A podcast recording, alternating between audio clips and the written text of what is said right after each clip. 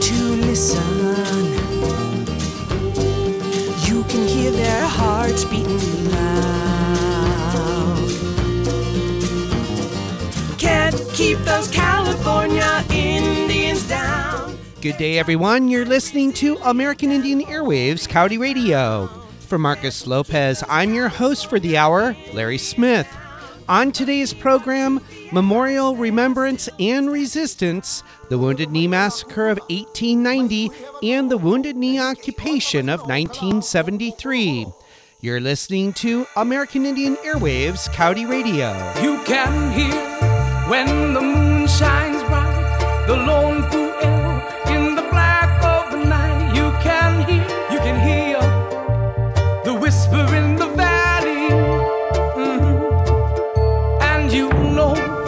Come a Coney blows to the Wahoo drum. It's the warriors who are marching mm-hmm. down the mountain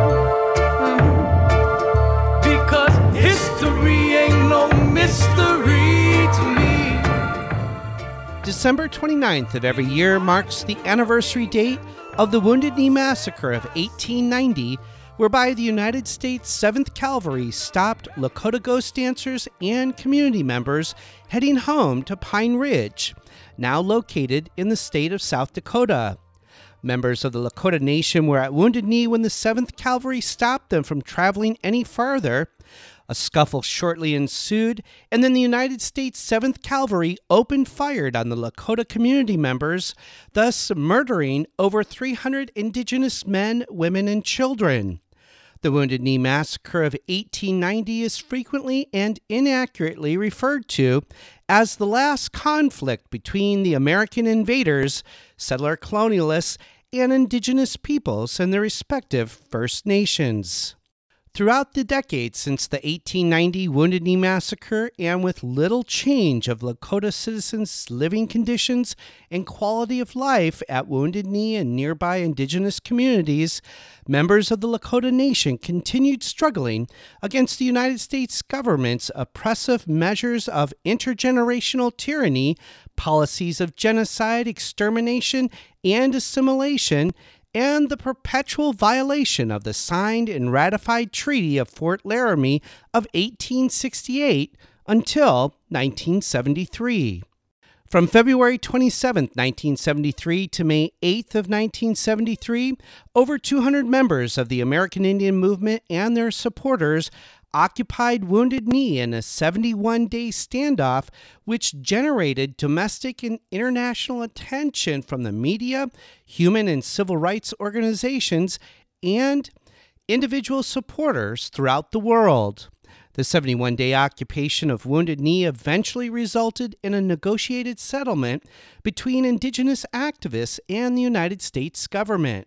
Members of the American Indian Movement had came to the assistance of traditional Lakota elders and community members who were being systematically and violently threatened and terrorized by the U S government-sponsored Lakota chairman Richard Dickey Wilson and his administration's police state known as the Guardians of the Oglala Nation, or Goons.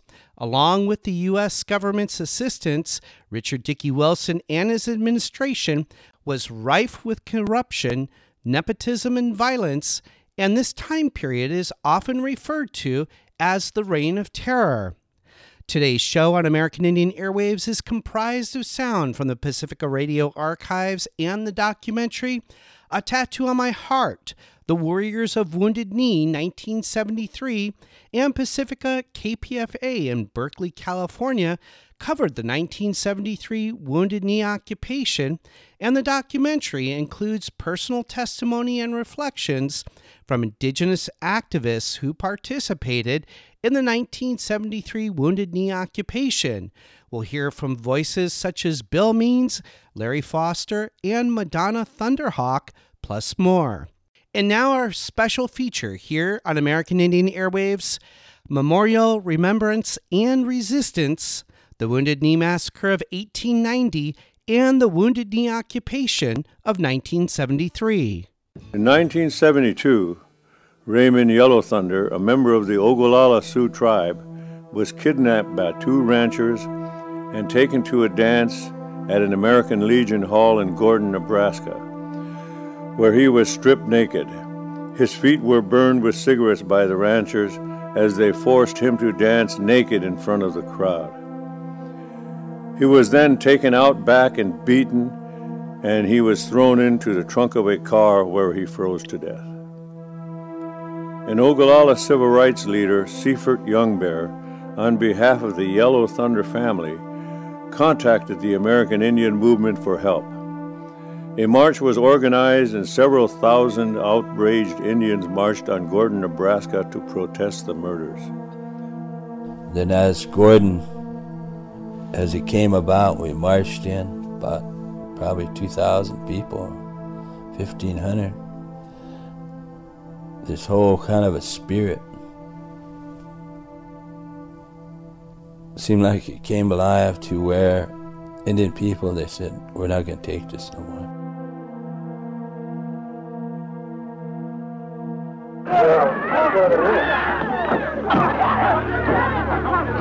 In early nineteen seventy-three, another member of the Oglala Sioux tribe, Wesley Badheart Bull, was killed in a small border town of Buffalo Gap, South Dakota, by white assailants. In response to this second apparently racially motivated murder within months, members of the American Indian Movement protested at the nearby courthouse in Custer, South Dakota. This ended in a violent confrontation between law enforcement and A members that resulted in a number of arrests.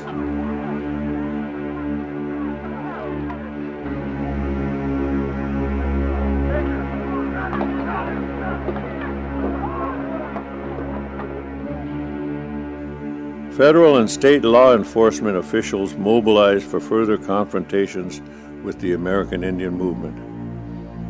Meanwhile, inside the Pine Ridge Indian Reservation, unrest was also increasing as traditional Indians became increasingly frustrated at the corruption and brutal tactics of Dick Wilson, president of the Oglala Sioux Tribe, and his enforcers, the so-called Goon Squad. Well, there's been a lot of accusations made here lately, and uh, one in particular that upsets me is the fact that I am using a Goon Squad, so to speak.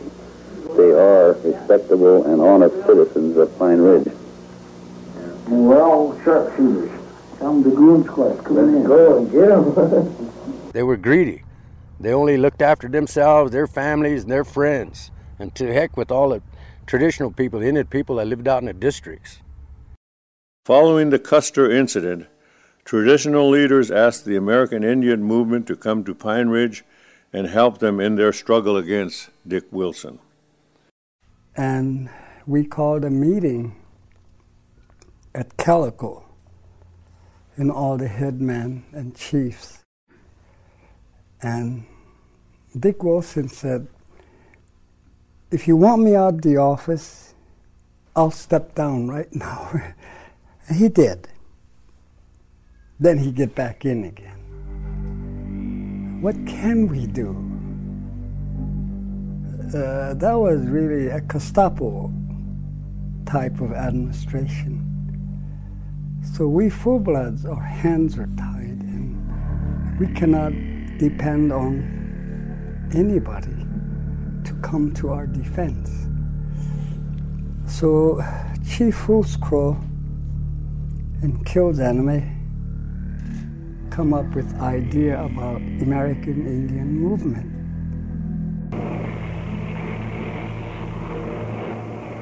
Fearing trouble, U S Marshals and military advisors were sent into Pine Ridge to support the Wilson administration and prevent the anticipated takeover of tribal headquarters. They joined forces with Wilson's Goon Squad. On February twenty-seventh, nineteen seventy-three, A I M and the traditional leaders chose another location for their protest, the site of the eighteen ninety Wounded Knee Massacre in the center of the Pine Ridge Indian Reservation. This is the story of the Warriors of Wounded Knee, nineteen seventy-three. There's a place where we won't be alone if we go, and that place is Wounded Knee. They said, the spirits of our ancestors are there. If we're going to go make a stand, we should make it with them. Wounded Knee. It was it. It was the place to be. It was, because if we would have took over something, let's say, and uh, uh, over the um, Lower Brule, took over their community center or something, they would have just got in there and got us out or something. But Wounded Knee, it was a symbol of what happened in eighteen ninety. And the reservation was open for it, you know. I think this, the people were open for it. Uh, that was the perfect spot because the history and the people, Pine Ridge was ripe for this. The uh, atmosphere in Pine Ridge was really, was really bad. It was uh, a lot of tension, a lot of uh, men walking around with fatigues and uh, assault rifles. There were uh, machine gun nests on top of the B I A building at each of the corners. A P Cs were uh, parked or sitting on the back of lowboy uh, trailers. By the time we got to Wounded Knee, we were in a, it was a, the caravan. I mean, the caravan just kept getting longer and longer. And I remember when we turned north at the junction there, out of Pine Ridge, going north to Wounded Knee. We were going real slow, and I remember looking back, and it was getting dark, and the car, the lines of car lights all turning, following us. But by the time we were coming down that long hill into Wounded Knee, we could hear gunfire. And then the runners were coming up, running up, saying, hit the ditch, and there was gunfire. And what they wanted to do was to, I guess, basically just run us out of town, using whatever means necessary. They were the first ones to fire the weapons, I know, because I was up on the hill by the church, and we heard the gunfire, and then we seen this B I A cop, and he fired again. You could see the muzzle flash. On the night of February twenty-seventh, two hundred members and supporters of the American Indian Movement took over the small village of Wounded Knee, South Dakota. In order to guarantee sufficient time to voice their demands, the Indians detained the proprietor of the general store, along with members of his family and six others who lived in the trading post complex. Almost immediately after having established their position in Wounded Knee, roads into the town were blocked, first by the American Indian Movement and the next day by U S Marshals. Initial reports during the first full day of the Wounded Knee action said that AIM was holding the eleven residents hostage, but during that first day, anyone living in Wounded Knee was free to leave, contrary to reports by the Justice Department, who originally claimed that AIM kidnapped Clyde Gildersleeve and his family. Gildersleeve, owner of the trading post, assured the Justice Department that residents were in safe Wounded Knee and could leave at any time, but chose to remain. This cleared the way for members of the American Indian Movement to make their demands. Initially, those demands were for the Senate to begin an immediate investigation of conditions on the Pine Ridge Reservation, a study of the treaty violations by the United States against Native American Indian tribes, and an investigation and reorganization of the Bureau of Indian Affairs, an agency of the Interior Department. South Dakota Democratic Senators McGovern and Abourezk were asked to come to Wounded Knee to convey these demands back to the Senate. Also during the first day, buildings in Wounded Knee were being fortified, and trenches and foxholes were dug strategically around the forty-two acre compound. Eighteen miles away in Pine Ridge, federal marshals were converting B I A reservation headquarters into a fortress in anticipation of an attack by other Indians on the Pine Ridge.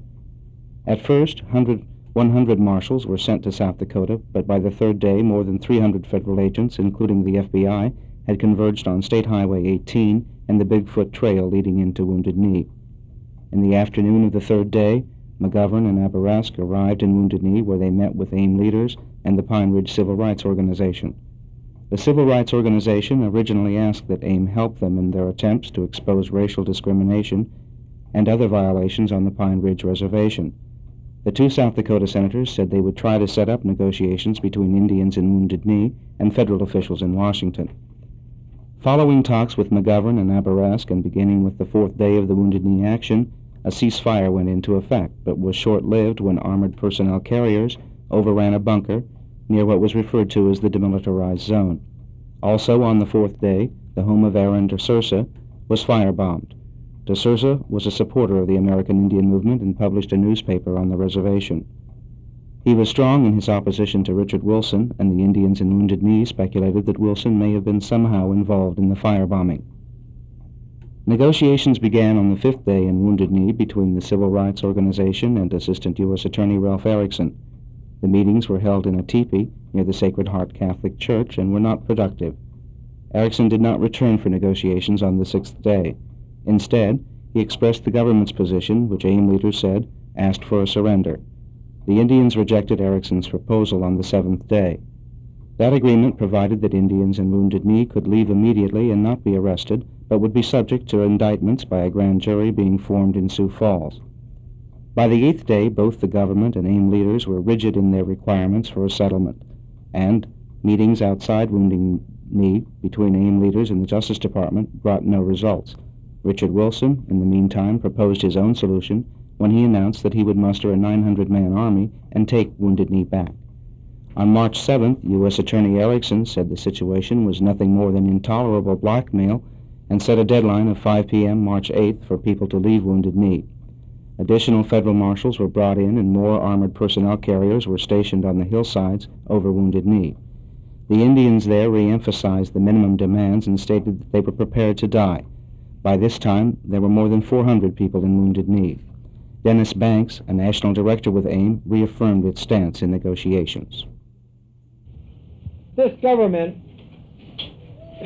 is at our mercy. We also know that this government is on its hands and knees. The ultimatum was given to them again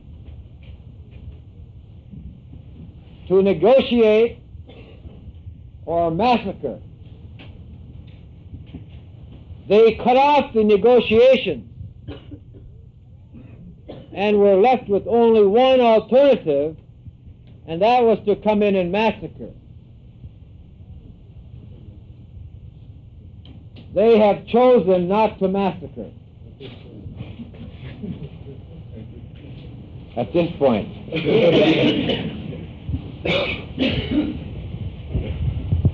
They admit they have no answer. They admit for the first time that this government has been wrong. And so, in, a, in our attempt, again, we will make the first move to defuse the situation. We made it, a, we made it last night, as a matter of fact. Some of you don't know. We were fired upon by F B I agents. We did not return any fire. And we will not return any fire again tonight. However, if any of our people are killed because of our dedication to defuse this issue, we can guarantee no safety for any F B I agent that fires upon us. It'll be up to this government to begin action towards correcting problems on this reservation and on other reservations. In the meantime, we remain at Wounded Knee. Before that five p m deadline and during the tenth day, thirty-four women and children left the village, but many more women joined men in the trenches, waiting for sunset and the federal government's ultimatum. At the last minute, a ceasefire was called, but lasted only a short time after federal agents shot and wounded two Indians. An emergency hospital had been set up earlier in the week, and the two men were brought there, where A I M's spiritual advisor and medicine man Leonard Crodog treated the bullet wounds. On the eleventh day, attempts to revive the negotiations were unsuccessful, and Erickson returned to Washington. Meanwhile, Attorney William Kunstler and Carter Camp, a national director of A I M, expressed optimism that some progress had been made, but reaffirmed their position.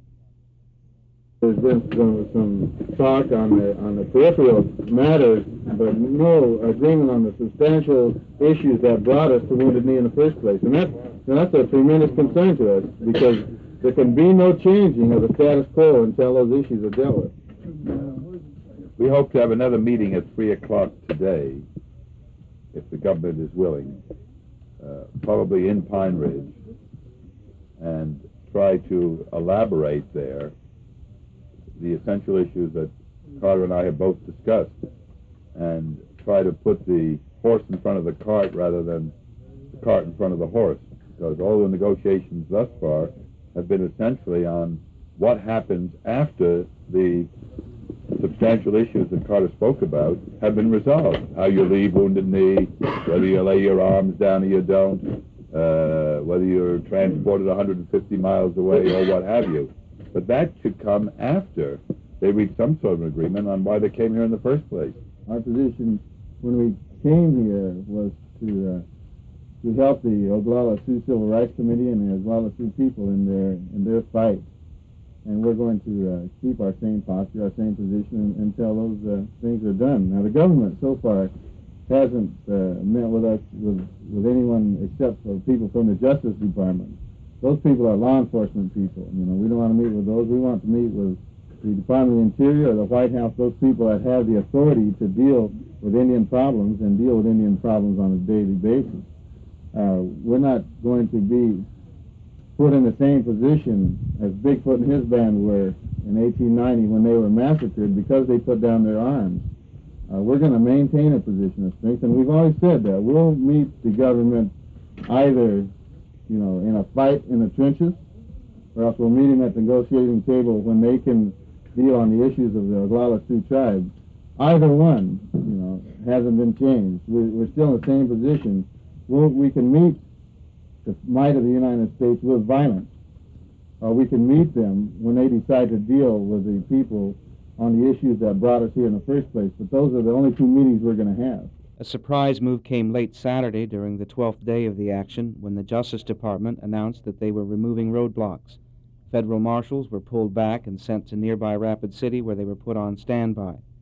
Shortly after the announcement, people in Wounded Knee were joined by three hundred or so supporters from the reservation, and a victory celebration was held near the massacre site.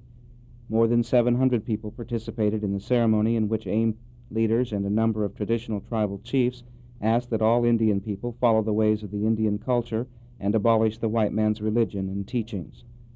Many of the tribal chiefs stayed on through Sunday, when they held a meeting to discuss plans for Wounded Knee.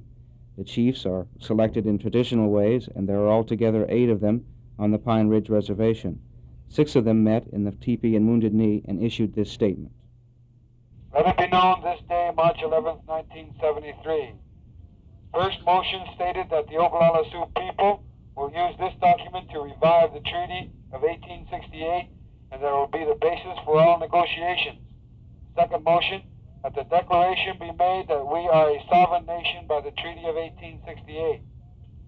Third motion, to send a delegation to the United Nations as follows: Chief Frank Fools Crow, Chief Frank Kills Enemy, Eugene Whitehawk, District Chairman, Meredith Quinn, International Legal Advisor, Matthew King, Interpreter, David Long, Vice President of the Oglala Sioux Tribe under the Indian Reorganization Act as an alternate. Seconded and voted unanimously. Fourth motion was that as soon as they get the petition together, they want to abolish the tribal government under the Indian Reorganization Act. Also, that Wounded Knee will be a corporate state of the Oglala Sioux Nation. Seconded and voted unanimously. Five, a Sioux medicine man requested that an interpreter accompany the delegation to the United States and not United Nations. Seconded and voted unanimously. And signed by Frank Fools Crow, Frank Kills Enemy, Eugene Whitehawk, Meredith Quinn, David Long, Matthew King. In proclaiming the independent Oglala Nation, the first nation to be called upon for support and recognition is the Six Nations Confederacy. Dignitaries of the new independent Oglala Nation request that the Confederacy of the Iroquois send emissaries to this newly proclaimed nation immediately to, re first, to receive firsthand all the facts pertaining to this act. They will be duly received as dignitaries of the Confederacy of the Iroquois.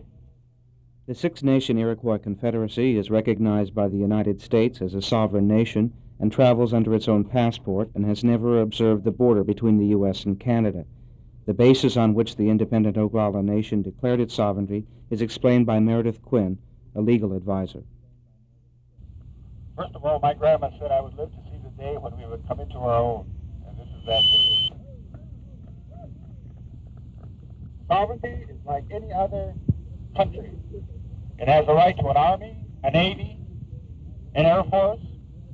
It has the right to citizenship, health, education, welfare. It has all the rights to a functioning type of a government. The Sioux possess the strongest sovereignty treaties in this country. Second is, of course, the Pueblos of New Mexico. But this little act today in establishing sovereignty, such as citizenship, borderline, the mechanism of a functioning government, which will take place, and is being formulated, as the corporate state of Wounded Knee takes in the membership of other areas, or what we call districts, they in turn will become states of the corporate state of Wounded Knee. Citizenship, passport, the rights of a nation, because as Indians, and this, we should be proud of this fact, that according to international law, we are the only non-white in the world that has the right to belong to the civilized nations of the world. And we're going to do just that thing. The effect of the tribal chief's decision to declare independence altered A I M's role slightly. Russell Means, National A I M Director, explains their new position.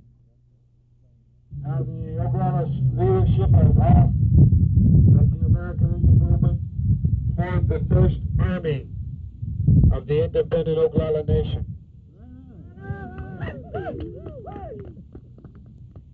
We have already dispatched three emissaries, three ambassadors to the United Nations. They are now en route to New York City to, to present our Declaration of Independence.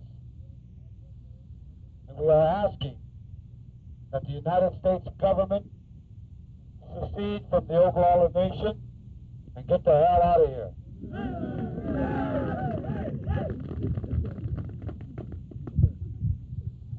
From here further, if any spy from the United States of America is found within our borders, he will be dealt with as any spy in a time of war to be shot before a firing squad.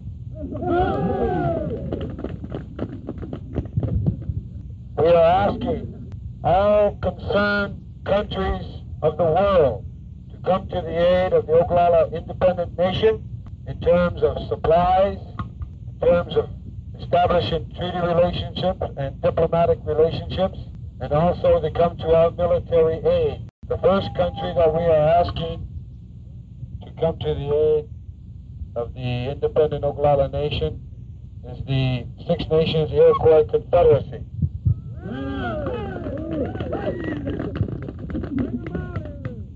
So there you have it, ladies and gentlemen.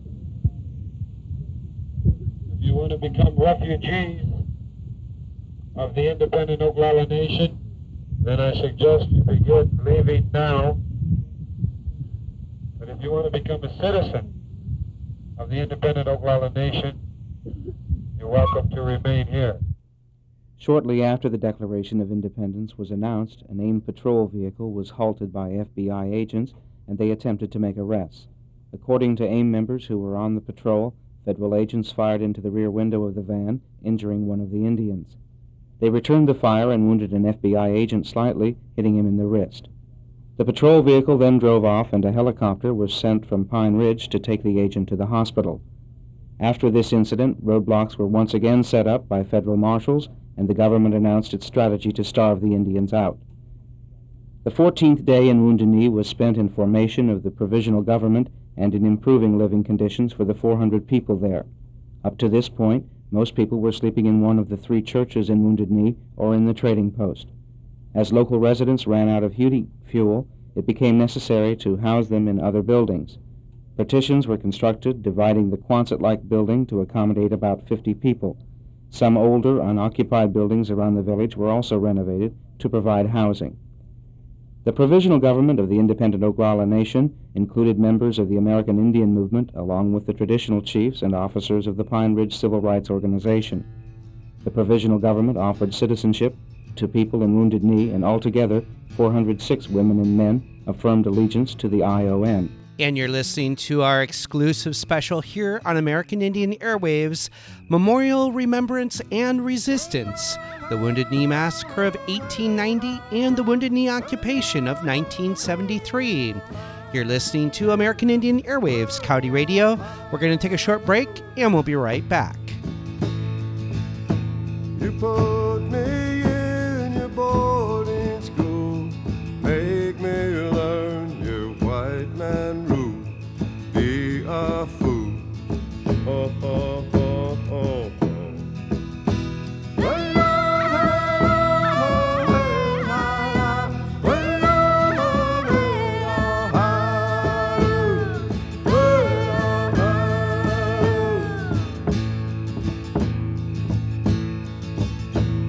put me in Chicago one cold December day.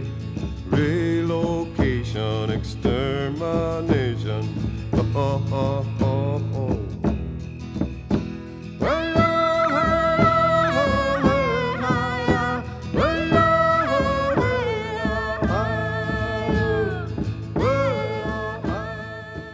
The song Wounded Knee by Floyd Red Crow Westerman off the album The Land Is Your Mother here on American Indian Airwaves, Coyote Radio. December twenty-ninth of every year marks the anniversary date of the Wounded Knee Massacre of eighteen ninety, whereby the United States seventh Cavalry murdered over three hundred innocent indigenous men, women, and children. From February twenty-seventh of nineteen seventy-three to May eighth of nineteen seventy-three, over two hundred members of the American Indian Movement and their supporters, responding to help from Lakota elders, occupied Wounded Knee in a seventy-one day standoff that garnished international attention. And now back to our feature here on American Indian Airwaves, Memorial, Remembrance, and Resistance, the Wounded Knee Massacre of eighteen ninety and the Wounded Knee Occupation of nineteen seventy-three. By now, there were Indians representing sixty-four North American tribes and a few Chicanos and non-Indians. The provisional government census revealed one hundred eighty-three Oglalas, one hundred eighty-nine other Indians, and thirty-four non-Indians. This is in contradiction to statements made by both the Justice Department and Richard Wilson, who claimed that most of the inhabitants of Wounded Knee were white radicals.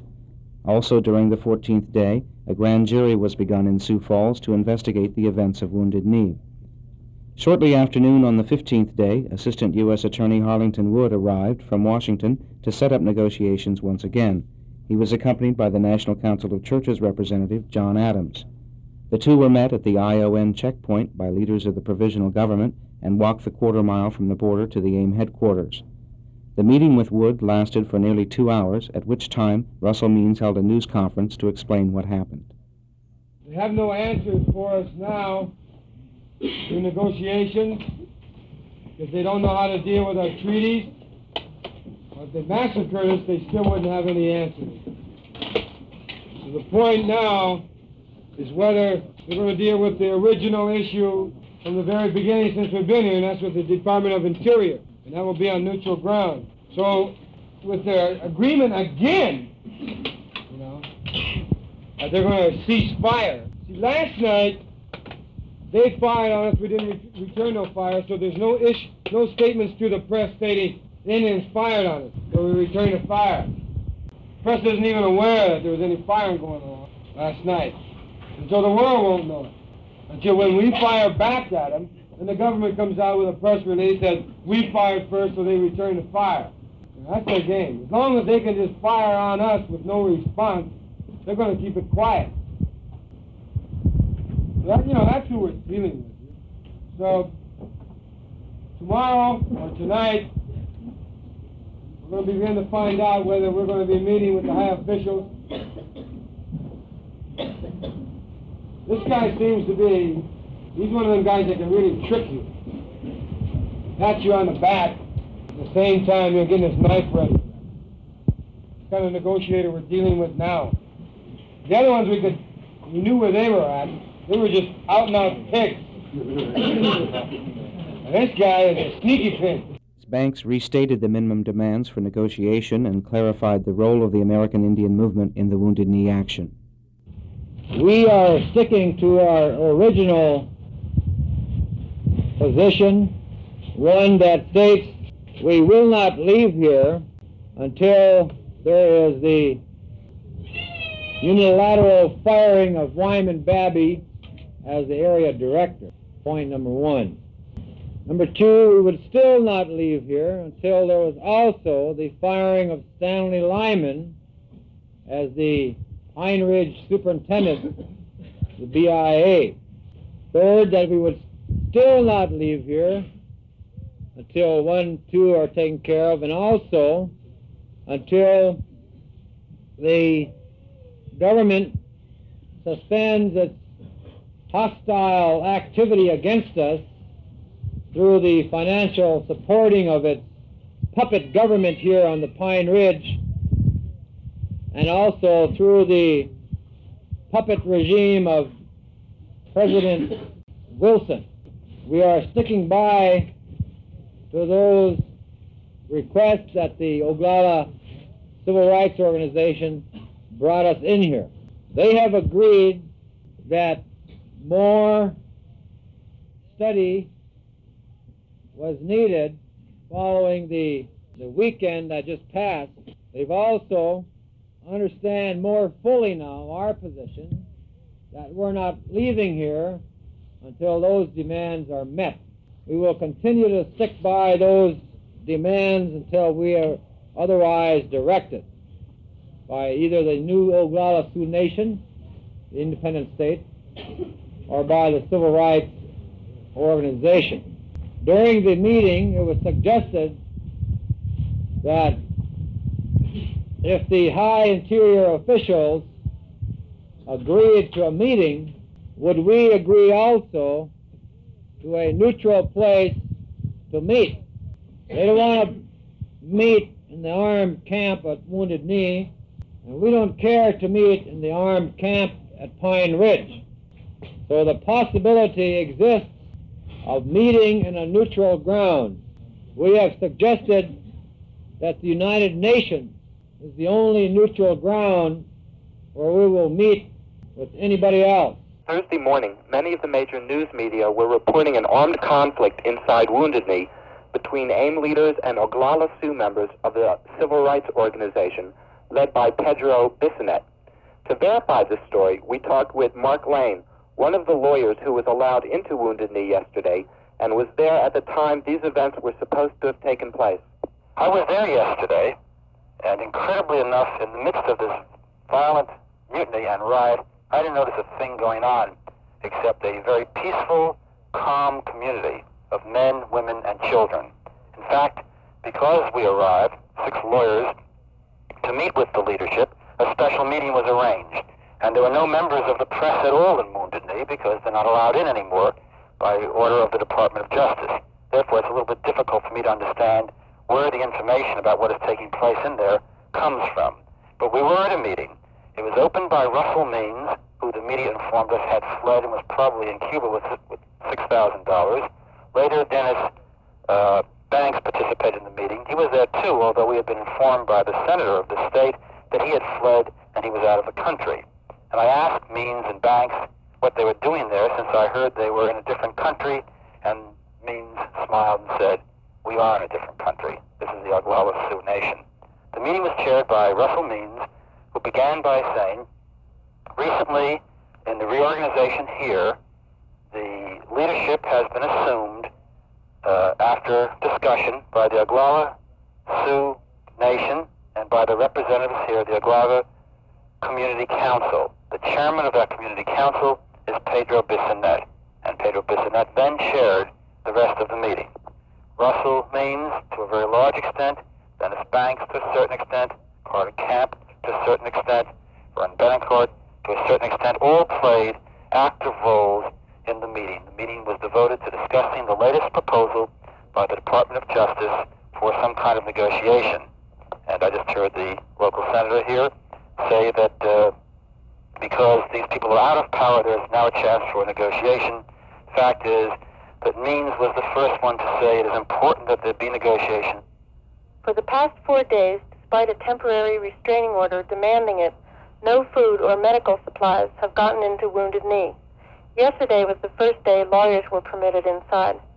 Despite the fact that there are several hundred law enforcement officials, including the Federal Marshals, Federal Bureau of Investigation, the Bureau of Indian Affairs Police, and the National Guard in the Pine Ridge Wounded Knee area, they don't seem to be able to enforce the temporary restraining order against the twenty or so vigilantes manning Wilson's roadblocks. Today, the supporters of the people of Wounded Knee drew up a petition addressed to President Nixon, informing him of the situation. They accused the Justice Department, the Department of the Interior, and the Bureau of Indian Affairs of dis- disobeying the temporary restraining order by, quote, permitting and encouraging the vigilantes to erect the roadblocks, obstructing the entrance to Wounded Knee, unquote. It demanded that, quote, you enforce the laws and treaties of the United States equally and justly, and direct the Justice Department to ensure that the people of Wounded Knee are permitted to receive food and medicine, end of quote. We also talked with Vernon Bellecourt, a national coordinator of the American Indian Movement. And I attended a meeting yesterday with uh, Senators Abourezk and uh, uh, Marvin Franklin from the Bureau of Indian Affairs, and of course with uh, various members of the Oglala Community Council uh, uh, and members of the Rapid City community and American Indian Movement members concerned with the issue at Wounded Knee. And we would like to point out uh, very emphatically that contrary to press reports that have continued to try to indicate that there was a split within the leadership of Wounded Knee. Uh, this is uh, completely unfounded information, uh, distorted by various people who are not uh, uh, in contact with the leadership within Wounded Knee, and uh, it is totally inaccurate. Uh, I happen to know I have that direct line and uh, communications into Wounded Knee, and uh, and uh, everybody is together, and the, the whole the people are are very much standing together. Uh, we have to be very concerned with the type of distortion that apparently have, has arisen out of the Justice Department and their efforts to cause uh, division, uh, not only within Wounded Knee, but division across the country of those people who have stood in full support of the Oglala people and the American Indian Movement in the Wounded Knee situation. Uh, we find that today we... I have just come across the country myself. We find that we've got massive support from all people of conscience in this country. We've got, we've got the white brothers, black, yellow, every color of mankind from every walk of life have stood with us on the issue of Wounded Knee. The Justice Department, in recognizing this strong solidarity, has made every effort to distort and to uh, try to indicate that there is a division and a breakdown within leadership within Wounded Knee. This is totally inaccurate, and we have to condemn the Justice Department and the United States government for its uh, efforts to try to bring about disunity amongst all the supporters of Wounded Knee. From Wounded Knee, South Dakota, this has been Unicorn News and the rest of the news. So, that's the situation at the present time, as Marlon Brando refuses an Academy Award and is reported going to Wounded Knee.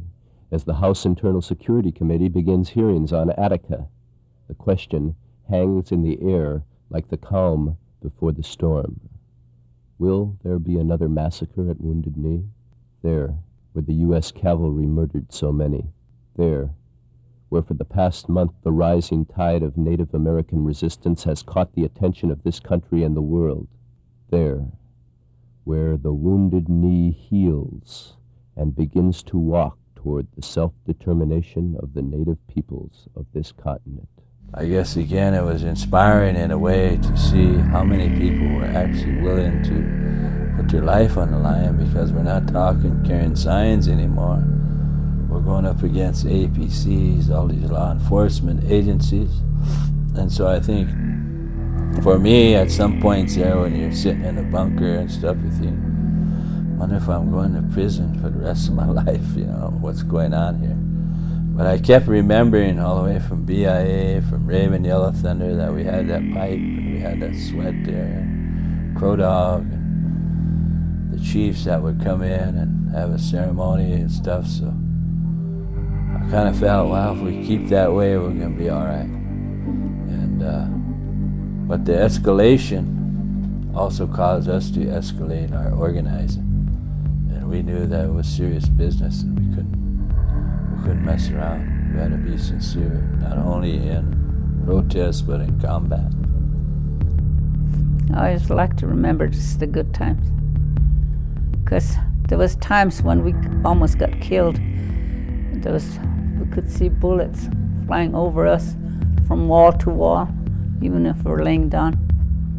It was scary. And these marshals and F B Is, they didn't use small guns. They used heavy-powered rifles on us. I mean, it was kind of scary, you know. Then I thought of what they done to my ancestors and Chief Bigfoot.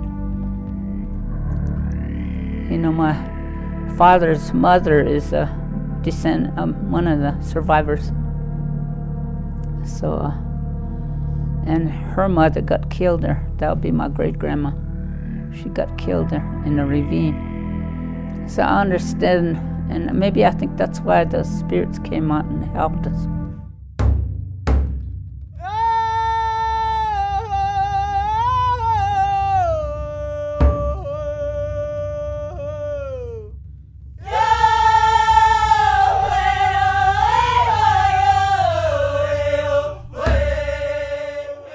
I think one firefight, there was only Percy, Casper, and myself. We were in, in, in the bunker. And there was a sniper up there about, uh, probably about five hundred yards. He, he was a ways, but he must have had a bead on us, because I stuck my head up and then he almost hit me. I, I, it was so close. It shot into the back, into that wall, because we were in the bunker we dug in. So I dug out that bullet, so I kept that. And then so I put my uh, hat on this, um, on my rifle, and I was going like that. And, And Percy was sitting over there. He was, he, I, I know he was scared, you know, because I was looking at him. He wouldn't move. Then I said, come on, Percy, let's get it on with them, man. Let's just say Hokahei right now. And I, that's when I, I took this yarn and I started tying up my bun. I said, I'm going to tie up my bun. That means we're, we're going to go to war here. And he started, wow, he, at first he was like, come on, Percy, you know, let's let's get it on with these guys. And finally, I just started laughing. It, it got hit, uh, hilarious there, uh, afterwards, because we were learning, we were experiencing, and, and, and being in that tense moment like that, where you're actually f- receiving intense gunfire, and this guy is trying to kill you.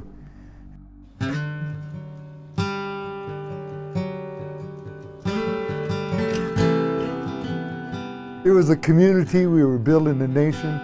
You know, it was uh, it was our own independent Oglala Nation. And there was uh, births, deaths. You know, there was marriages. In fact, a good friend of mine, Anna Mae, she was uh, married in Wounded Knee. You know, so hell, there was an ongoing struggle, but at the same time, life still carried on. You know, there's uh, another part that a lot of people take for granted. You think, well, the women's going to go in and start cooking, which some did, there's no question.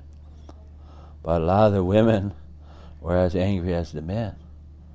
So the thing that amazed me, that there was probably as many women in the bunkers as there were men, in many cases. And I remember like Loreline, Madonna, and them, trying to run the hospital, because we did have some injuries and wounded. And uh, I remember Lorelei, my ex-sister-in-law, she, there was fire, I think it might have been when uh, Webb and them were wounded. And she crawled out. She had her pack with her to care for them when she got there, and she was crawling. And the feds opened up, man. So we're hollering on the radio that it's a woman, she's trying to help the wounded. You know, stop your fire, check the fire.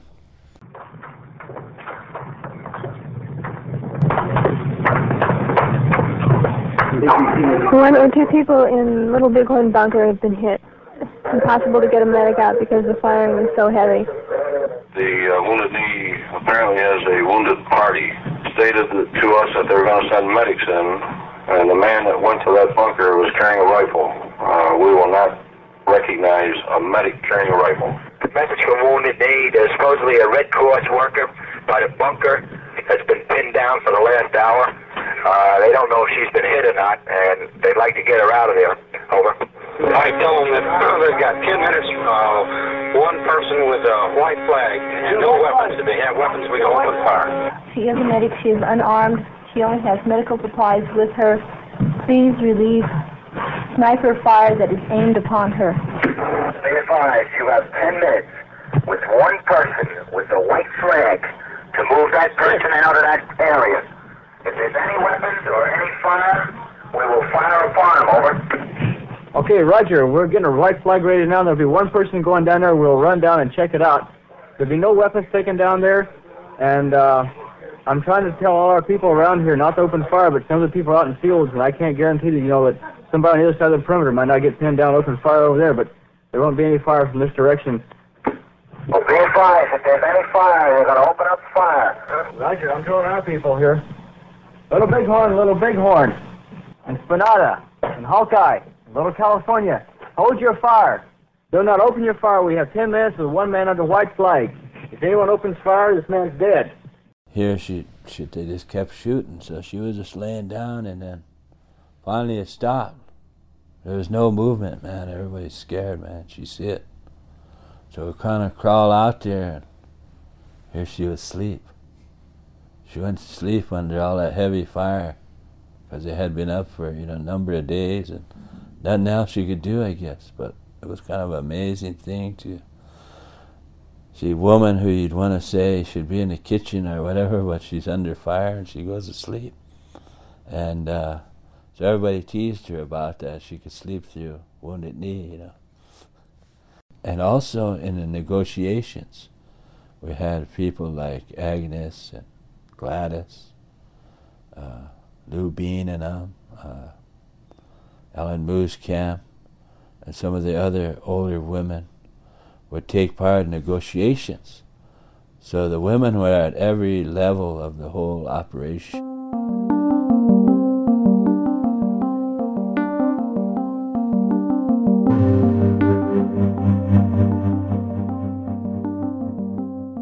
The end was kind of difficult. A lot of the leadership, again, was outside, either in court or like I did, trying to raise money. So like, I'm not sure if Dennis was there, he wasn't there, Russ, uh, Clyde and him was long gone. So there was basically Carter Camp, Crow Dog, and of course all the, mostly Oglalas that were still inside because they lived there, they didn't have nowhere to go, you know. So Fools Crow came and he gave a talk. This is before everybody left, the night before. Well, first, let me back up a little further. We went up to the hilltop up there with Ken Frizzell and some of the federal negotiators. And uh, they said, well, it's getting to be drawn out. We've had casualties. You guys buried Buddy Lamont. And uh, so we didn't agree to anything. At that point, we just said, we're going to talk to the chiefs. And so they let them all come in again. Ramon, Rubidoux, a lot of the lawyers, Kunstler, and then the chiefs came in. And Fools Crow gave this talk that he said, you have won because people know about our treaty, because people know that the Indians are still here. And so what we came here for was to let America, the world, know that we're still alive. So he said, we just buried this young man. He said, I don't want to bury no more people. He said, so it's time. He said, you guys, you're from other places, you go back home and work for your people. We appreciate you coming. We wanted to bring an end to it. We wanted to change that. And so people sacrificed their freedom. People sacrificed their jobs and their families and personal livelihoods to to make a concerted change uh, for our community, concerted change for our, our families, uh, so that our, our that more importantly our kids could could uh, will understand and be proud of who they are. You know, we'll be able to say, I'm proud to be Lakota. We'll be able to say, I'm culturally distinct and culturally different. You know, and I have a right to be to be as such. Uh, these are the things that we were shooting for. I'm so glad that I was part of history, modern day history, modern day Indian history. I was a part of it. Not just being my, because Teoshpite and my family, you know, are part of that. They'll go down in history along with me. And hopefully that'll influence in the, the generations to come. You know, that it wasn't just an incident, you know. The Red Power movement changed our history for us. So sometimes you gotta do, you gotta get out there and just put it on the line. And I did it. I was part of history. And so you always go back to that Wounded Knee experience because it prepared us for struggles such as in Guatemala, in South America, even in the environment, because that's where we learned about our relationship with Mother Earth, was through the ceremonies and through the teachings of the chiefs and elders at Wounded Knee. Now he don't know much about the issue, so he picks up the phone and he asks advice of the senators out in Indian country. Drawings of the energy companies who are ripping off what's left of the reservations. Uh, I learned a safety rule. I don't know who to thank. Don't stand between the reservations and the corporate banks. They send in federal tanks. It isn't nice, but it's reality. Bury my heart at Wounded Knee. And that concludes our special here on American Indian Airwaves Coyote Radio, Memorial, Remembrance, and Resistance, the Wounded Knee Massacre of eighteen ninety and the Wounded Knee Occupation of nineteen seventy-three. A special thank you to our musical guests for the hour, Aragon Star, Kupa Aina, Floyd Red Crow Westerman, the band Blackfire, and Buffy Sainte Marie. American Indian Airwaves Coyote Radio is mixed and mastered in the studio at Burnt Swamp Studio in Signal Hill, California. For Marcus Lopez, I've been your host for the hour, Larry Smith. Until next time.